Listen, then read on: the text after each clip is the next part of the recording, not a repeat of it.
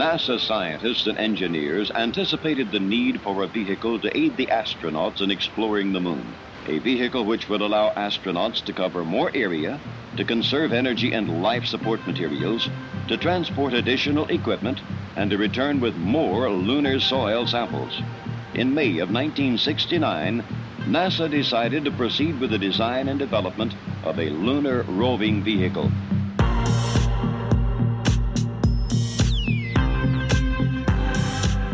Lytter til Schumanns Romarkit. Mit navn er Thomas Schumann. Når jeg tænker på USA, så tænker jeg på roadtrips, på drive-in fast food, og så tænker jeg på brede motorveje, hvor man sådan lidt efter behag kan cruise ind og ud imellem de mange spor. Og hvis du har holdt ferie i USA, så ved du garanteret også, at det er lidt at must at lege en bil. Man kommer bare ikke særlig langt med offentlig transport i Guds eget land. Derfor så har jeg også tit tænkt, at der var noget meget ærkeamerikansk over, at NASA sendte biler med til månen under Apollo-programmet. Som om det var en måde at vise Sovjetunionen, at i den frie verden, der nyder frie mænd komforten ved at køre bil på månen.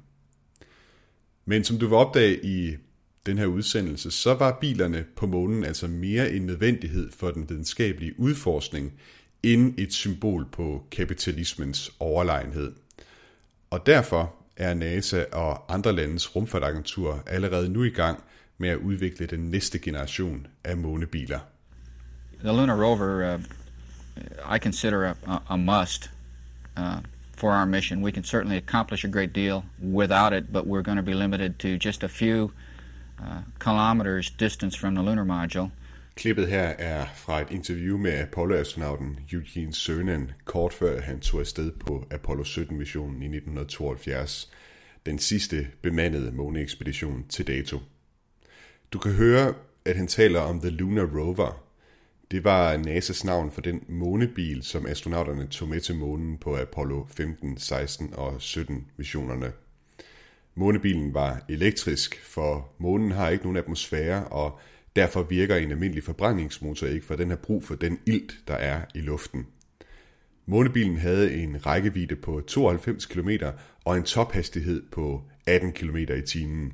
Der var plads til de to astronauter, der landede på månen under en Apollo-mission, og så plads til et par hundrede kilo udstyr og videnskabelige prøver. Det var kun de sidste tre Apollo-missioner, som havde en månebil med, og i interviewet med Eugene Cernan fra 1972 fortæller han om den store forskel, det gør for en mission at have en bil med. As compared to Apollo 14, which was the last flight without a, a lunar rover, uh, uh, the crew spent uh, several hours just walking to get to one major crater, and then they were got so tired walking uphill, and uh, they got there. They accomplished their goal, but they had to uh, pass over many of their other goals because of the time consumed just walking from place to place. The lunar rover uh, is is sort of a an order of magnitude. It's a whole different world in terms of your capability to go places and get things done in a minimal amount of time. Ved at have en månebil, så sparer astronauterne altså både tid og kræfter, som i stedet kan bruges på udforskning og videnskab. Tænk på, at Apollo-rumdragten vejede næsten 100 kilo på jorden, og godt nok er tyngdekraften på månen kun en sjettedel af jordens, men det var alligevel omkring 16 ekstra kilo, som astronauterne konstant slæbte rundt på. Og så skal man ikke glemme, at en rumdragt i bund og grund er en ballon med form som et menneske. Den er altså pustet op med luft, så astronauten kan overleve, men det gør samtidig rumdragten stiv og svær at bevæge sig i. Oven i det, så kommer alt det udstyr, som astronauterne skal bære rundt på, og alle de videnskabelige prøver, sten, klipper og månestøv osv., som skal slæbes med tilbage til jorden. Jeg tænker, at ulempen ved ikke at have en månebil på månen, det er lidt den samme som hvis du ikke har en flyttebil, når du skal flytte. Selv det at flytte fra en lille lejlighed og lidt længere ned ad gaden med en madras og et par flyttekasser, er møghammerne besværligt uden en flyttebil, og praktisk talt umuligt, hvis du skal flytte længere væk. En sidste god grund til at tage en bil med til månen, det er, at astronauterne ikke altid kan lande præcis der, hvor det er videnskabeligt interessant at lande, for terrænet på månen er barskt.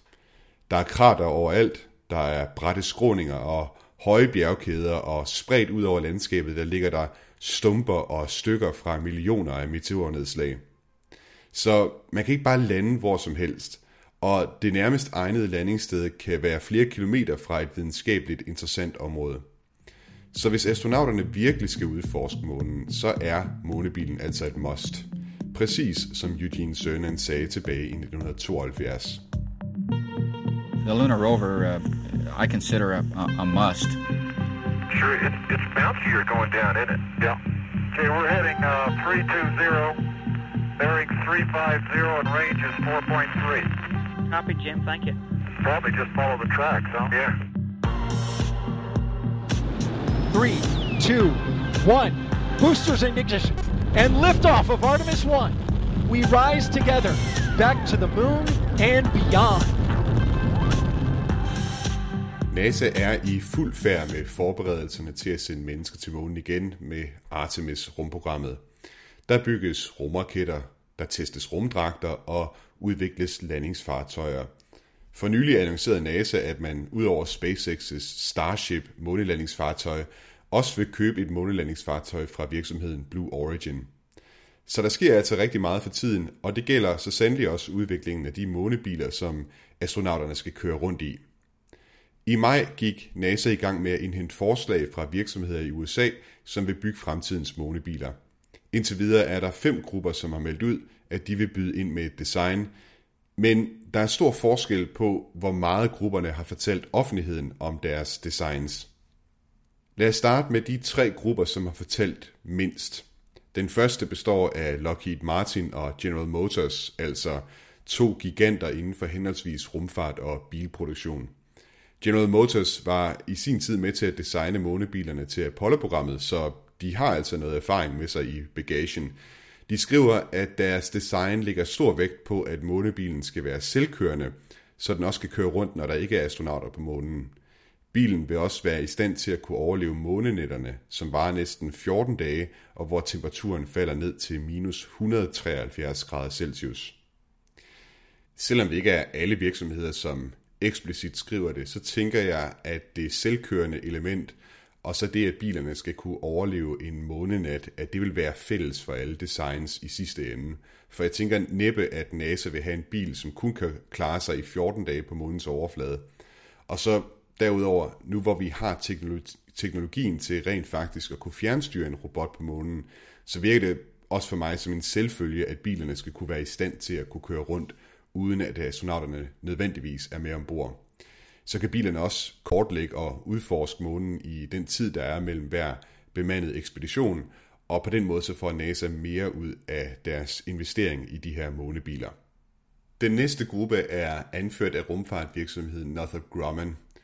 De designede i sin tid Apollo-programmets månelandingsfartøj og bygger desuden løfteraketterne til NASA's nye måneraket Space Launch System – og derudover så har de også en kontrakt om at fremstille et modul til den rumstation, som NASA vil samle i kredsløb om månen. Så de har masser af erfaring, og men ikke direkte med at lave biler. Men med som partner i projektet, der har Northrop Grumman altså virksomhederne Intuitive Machines, Lunar Outpost og så Michelin. Gruppen har også øh, hyret to Apollo-astronauter, Harrison Schmidt fra Apollo 17-missionen og Charles Duke fra Apollo 16. Det er to astronauter, som begge kørte rundt i en månebil på månen, og derfor så har de nok et par gode idéer til, hvordan en månebil skal designes. Den tredje gruppe består af Teledyne Brown Engineering, Sierra Space og Nissan North America. Jeg kunne læse i pressemeddelelsen, at Teledyne Brown Engineering åbenbart lavede den første prototype af en månebil for Werner von Braun tilbage i 1960'erne, og at de så derudover i dag laver komponenter til måneraketten Space Launch System.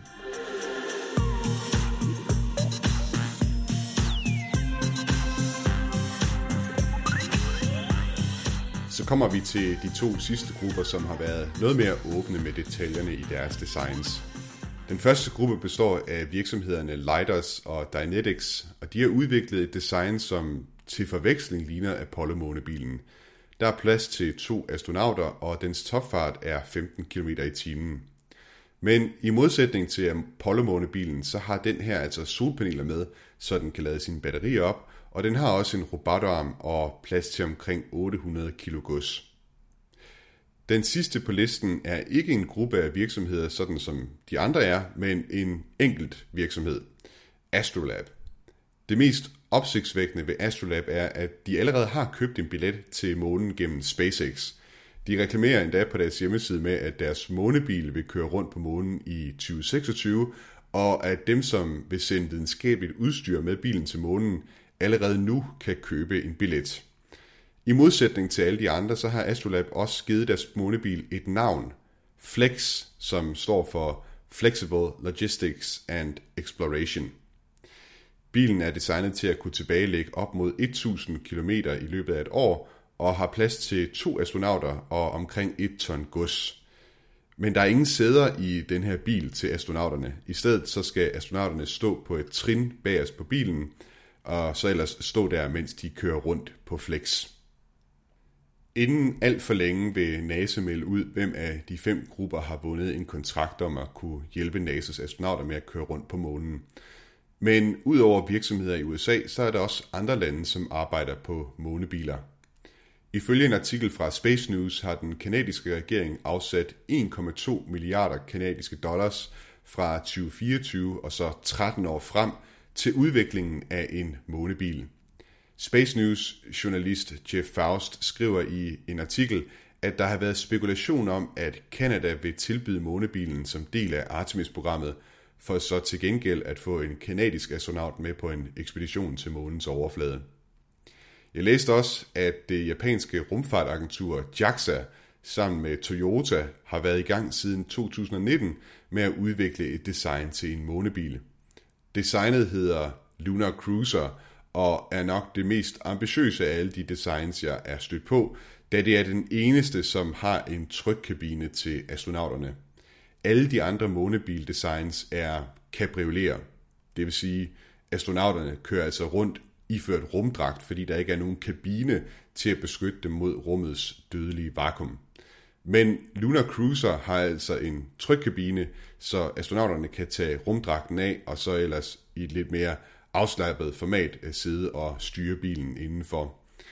Det er ambitiøst og betyder nok også, at der vil gå en del tid, før at vi kommer til at se den slags biler køre rundt på månen.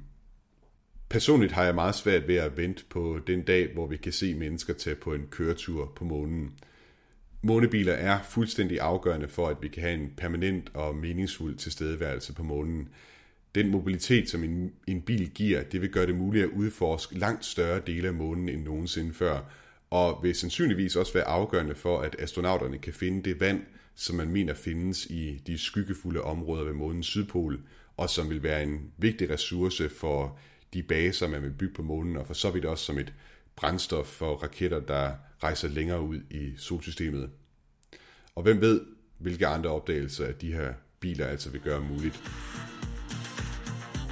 Det var alt for Schumanns Romarket i den her omgang. Hvis du kan lide podcasten, vil jeg anbefale dig at abonnere på den, så går du aldrig glip af det, når jeg udgiver en ny udsendelse. Musikken, du har hørt undervejs, er lavet af T-Shot Starfish, og jeg bruger musikken med tilladelse. Tak for, at du lyttede med. Ad Astra.